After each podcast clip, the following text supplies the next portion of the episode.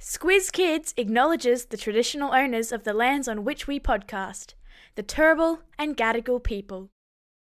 Squiz Kids! It's your daily news fix. Fun, free, fresh. Hello and welcome to Squiz Kids Today, your fresh take on what's happening in the world around you. I'm Bryce Corbett. It's Wednesday, April 26. In Squiz Kids Today, record crowds for Anzac Day, Belgium's seagull screeching contest, Night Sky Light Show wows Tassie, and our kids and media survey results. That's what's making news, kids style. The Lowdown. The Anzac spirit was alive and well yesterday morning as record crowds turned out to dawn services in cities and country towns all over the country as the nation paused to give thanks to soldiers who went to war for us. At the National War Memorial in Canberra, a crowd of 30,000 gathered to pay their respects. Up in Sydney, an estimated 7,000 people gathered in Sydney's Martin Place, where Australia's first ever dawn service is said to have taken place almost 100 years ago.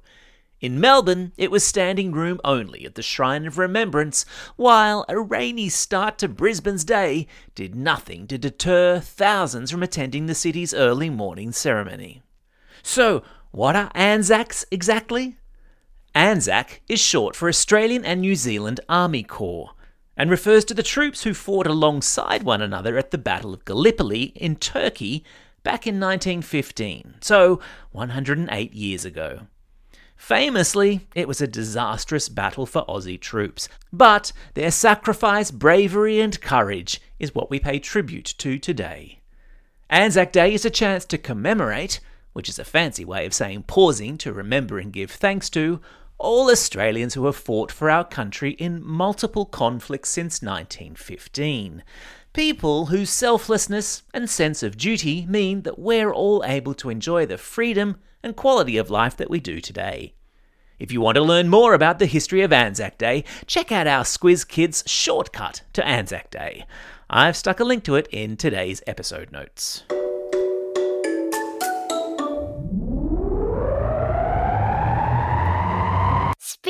Globe.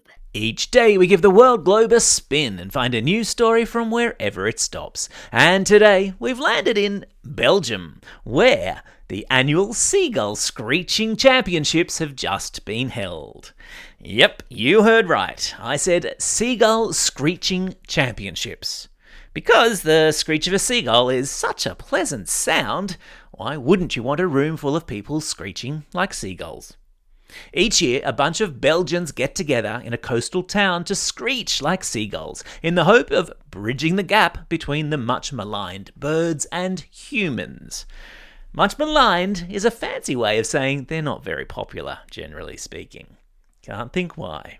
I've stuck a link to video of the competition in today's episode notes. And while I'm tempted to suggest you all have your own competition in the classroom today as a special back to school treat, I have a feeling your teachers and parents might not agree. Ah, it's the Classroom Companion Clarion, letting us know that today's activity sheets are tied to this story in the podcast.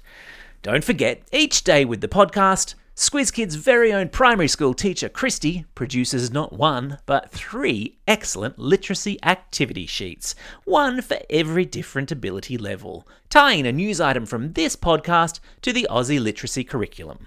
They're available for free every day of the school term. Genius. Teachers, sign up to Squiz Kids Classroom at our website squizkids.com.au because who doesn't want free daily classroom resources? Weird science.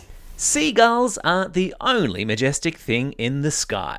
And if you live in Tasmania or happen to have been down in Tassie the past few days, you'd know that a remarkable light show has been playing in the skies above the Apple Isle this past week or so.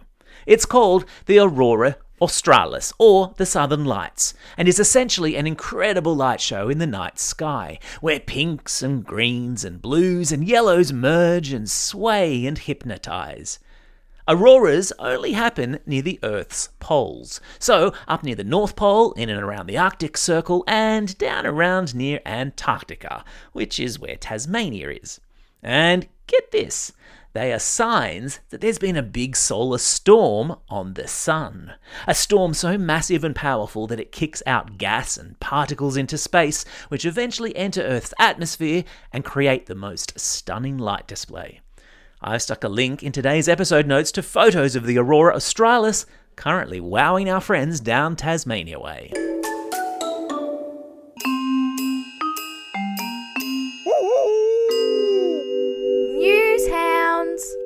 Every Wednesday, Squizzy the Newshound sticks his nose into Squiz Kids HQ to report back on fishy stories he's sniffed out online.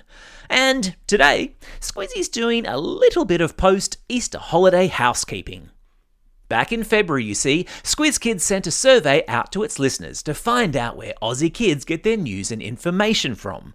And the results are in. According to the 775 parents and teachers we polled, while 64% of kids get their dose of daily news from Squiz Kids, hooray for that, some 41% of Aussie kids get their news from social media. And while social media, and I mean apps like TikTok and Instagram, are great for lots of reasons, we've always got to be extra careful whenever we come across anything we encounter online and do, as Squizzy says, to stop, think, and check. Stop before believing it, think about where it's coming from, who's writing it, and what possible reasons they might have for wanting us to believe something, and check to see if it's true. It's what smart newshounds do, after all. And if you're a classroom that's keen on becoming newshounds and joining the almost 1,000 other classrooms around Australia that have started doing our free media literacy program, hop on to our website, squizkids.com.au, and get cracking. Oh, did I mention it's free?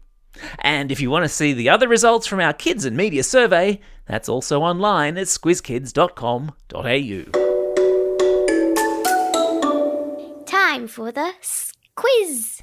This is the part of the podcast where you get to test how well you've been listening. Question number one What does the acronym ANZAC stand for? Yeah, that's right, it stands for Australian and New Zealand Army Corps. Question number two What's the name of the light show happening above Tassie this week? Yeah, well done if you got this one. It's Aurora Australis, or I'll also accept the Southern Lights. Question number three What sort of birds are people in Belgium imitating? Yeah, that's right, they're imitating seagulls.